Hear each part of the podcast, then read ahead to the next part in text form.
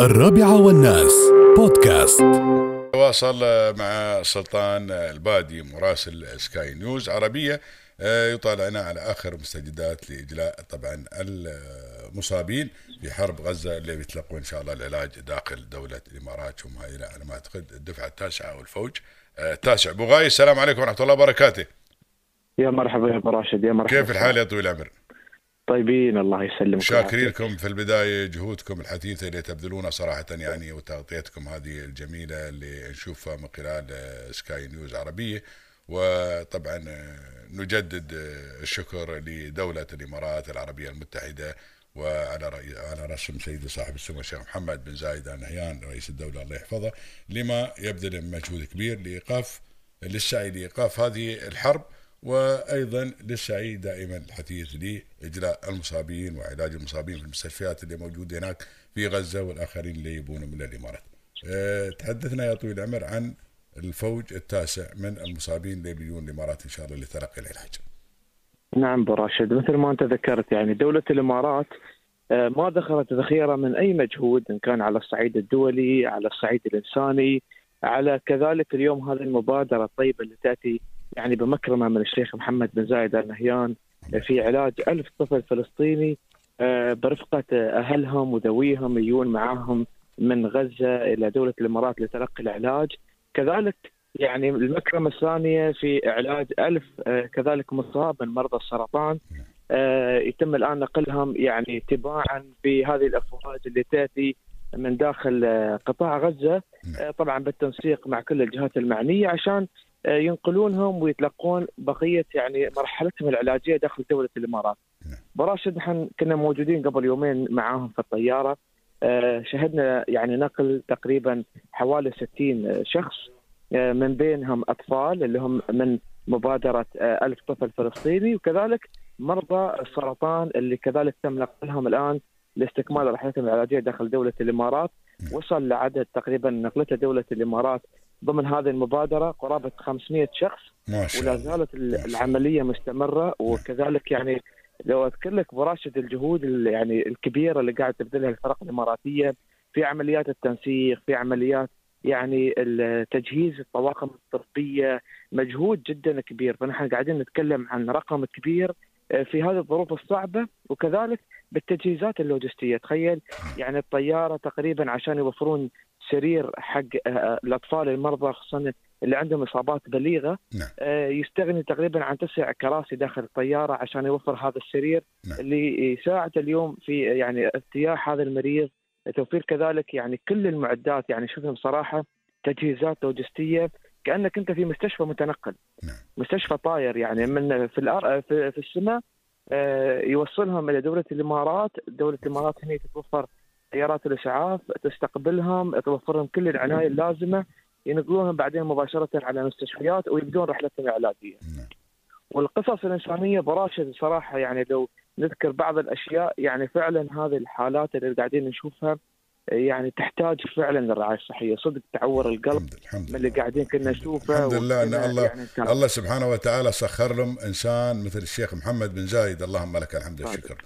اي والله العظيم الحمد لله، واللي سخر لهم ناس مثل الناس في دولة الإمارات العربية المتحدة الحمد لله رب العالمين. كحكومة دولة الإمارات اللي تبذل مجهود كبير لتخفيف من معاناة هذا الشعب الفلسطيني. وعلى فكرة يعني أمور كثيرة، وخاصة ذكرت شيء أخوي بما يتعلق بسعي دولة الإمارات الدؤوب لإيقاف هذه الحرب، ولكن تعرف الحمد لله رب العالمين الآن كل الألسن تتحدث عن دولة الإمارات، ولكن للأسف للأسف ما يذكرون الأشياء الجميلة اللي تسويها دولة الإمارات. دائما يلفقون اتهامات أخرى على الإمارات، ويقول لك حتى الحين لو يقول لك مثلا يا أبو هالكذا، قال لك شو يعني شو بيسوون لهم يعني بيعالجون؟ طيب هذه لما حد إذا ما عالجتهم الإمارات منو بيعالجهم؟ أمس وحدة من اللي موجودات هنا في المستشفى توفت وحدة على ما أعتقد. أبو غاية عندك خبر؟ أي والله اللي أجل يعني أجلوهم قبل هذه هذه قال هذه قال قالت يا طويل العمر هذه كان يعني علاجه تأخر، لو ما تأخر علاجه هو من الله سبحانه وتعالى، ولكن الأطباء هنا قالوا جاي متأخر وايد، فهذه ما كانت تلقى العلاج هناك، تلقت العلاج في الإمارات. اللهم لك الحمد والشكر وغيره وغيره وغيره. الحمد لله رب العالمين، نحمد الله ونشكره. يخبرني يقول لي خمسة وثلاثين ساعة لتجهيز طائرة واحدة، ما بشوية يا جماعة الخير. صحيح خمسة وثلاثين ساعة انك انت تجهز، نعم والاجراءات اللوجستيه اللي موجوده داخل الطياره ابو راشد.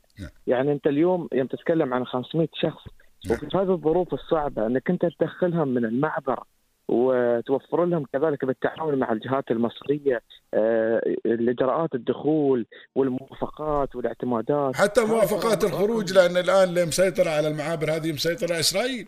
حتى لولا لولا علاقه الامارات القويه الحمد لله رب العالمين والمتينه، وايضا الحمد لله رب العالمين وايضا لمال الشيخ محمد بن زايد الله يطول عمره، يعني من من الحب واحترام من الجميع الحمد لله رب العالمين، ما ما ما بيسمحوا لهم.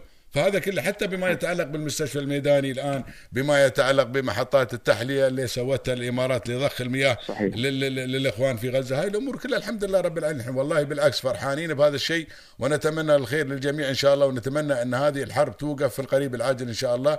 وسيدي صاحب السمو الشيخ محمد بن زايد حكومة دولة الإمارات تسعى الحمد لله رب العالمين جاهدة لتحقيق هذا الشيء إن شاء الله، وبيتحقق في المستقبل القريب إن شاء الله يا رب العالمين إن شاء الله. والإمارات كما تعودنا عليها، الإمارات يعني دولة أفعال مش أقوال بالضبط. هذا هذا هذا الكلام مثل ما قال الشيخ محمد، نحن نقول آه نعمل ما نقول ونقول ما نعمل، يعني الحمد لله رب العالمين. صحيح صحيح. طويل العمر أيضا أمس أشوف عدكم في هذا قبل كم من يوم في سكاي نيوز طلع واحد من الإخوان الفلسطينيين هناك قال عندي عندي قال زوجتي ما وديتها كل المستشفيات، يقول ما حد قدر يعالجها، وديته المستشفى الميداني اللي مسوتنا الامارات داخل غزه، اللي مسوتنا الامارات هم اللي يعالجوها وهكي بخير في البيت، يقول اللهم لك الحمد والشكر والله العظيم. صحيح. الحمد لله رب العالمين. انت تعرف يعني الحمد لله رب العالمين، يعني دوله الامارات يوم نقلت هذا المستشفى الميداني، نعم. هذا المستشفى مجهز بكل معايير انه يكون مستشفى متكامل، يعني نحن صراحه كنا نشوف الاجهزه والمعدات اللي رايحه كأنك قاعد تبني مستشفى من من الصفر وبأعلى المواصفات، والأجهزة هاي كلها تقريبا يعني يعني بحكم علاقة دولة الإمارات مع الدول العالمية وشراكاتها، يعني جايبة أحدث الأجهزة اللي معظمها مش موجودة داخل قطاع غزة. كذلك يعني هذا يعني أهالي قطاع غزة دائما يثنون على مجهود دولة الإمارات. حتى, حتى حتى الطاقم الطبي اللي انتقل، حتى الطاقم الطبي والتمريضي اللي انتقل من صحيح. واحدة صديقة بنتي تقول لي أبوي صار حتى أوقات ما نقدر نكلمه في المدرسة، تقول له تقول له أبوي في غزة من من من أول ما ود ود المستشفى الميداني، تقول لك أبوي كان هناك لحد الآن ما يا وما شفناه، أوقات نقدر نكلمه وأوقات نقطع الخط ما نقدر نكلمه. وهذا الكلام متطوعين براشد. اي نعم الحمد لله الحمد لله. هذا الكادر الطبي كلهم رايحين متطوعين الحمد لله، والحمد لله معنوياتهم عالية، واليوم الحمد لله رب العالمين يعني هم قاعدين يمثلون اليوم في هذا المكان في هذا المحفل، وهم يعني قدها وبجهودها. حتى حتى حتى انتم جهودكم الاعلاميه بارزه، جزاكم الله خير، الله يجزيكم خير. وايضا كان الاثر الكبير الحمد لله رب العالمين في اطلاع الناس ايضا على ما تبذل دوله الامارات العربيه المتحده من مجهود كبير لمساعده الشعب الفلسطيني الشقيق، وايضا رفع المعاناه عنهم بقدر الامكان الحمد لله رب العالمين. فالامارات تسعى جاهده لرفع معاناه الشعب الفلسطيني، اللهم لك الحمد والشكر، وليس العكس كما يدعي أغلبية الناس اللي ما لا لا لم ذمة ولا ضمير، إيه فقط فقط يبغون يشوهون سمعة دولة الإمارات العربية المتحدة، ولكن الحمد لله رب العالمين دولة الإمارات سمعتها ناصعة البياض، اللهم لك الحمد والشكر، اللهم لك الحمد والشكر. أنا شاكر لك جدا أبو غاية، وأتمنى لك كل التوفيق إن شاء الله يا ربي الله. الله يحفظكم وتردون بالسلام إن شاء الله يا ربي الله. الله يحفظكم. حياك الله حبيبي، يا أهلا وسهلا فيك. بحفظ الرحمن سلطان البادي مراسل سكاي نيوز عربية في غزة. نتمنى لكم التوفيق إن شاء الله، أنتم طاقم العمل اللي موجودين هناك وكل الإماراتيين اللي موجودين هناك، خاصة اللي في المستشفيات الميدانية والهلال الأحمر وكل الإماراتيين اللي متواجدين هناك لرفع المعاناة عن الشعب الفلسطيني الشقيق. الرابعة والناس بودكاست.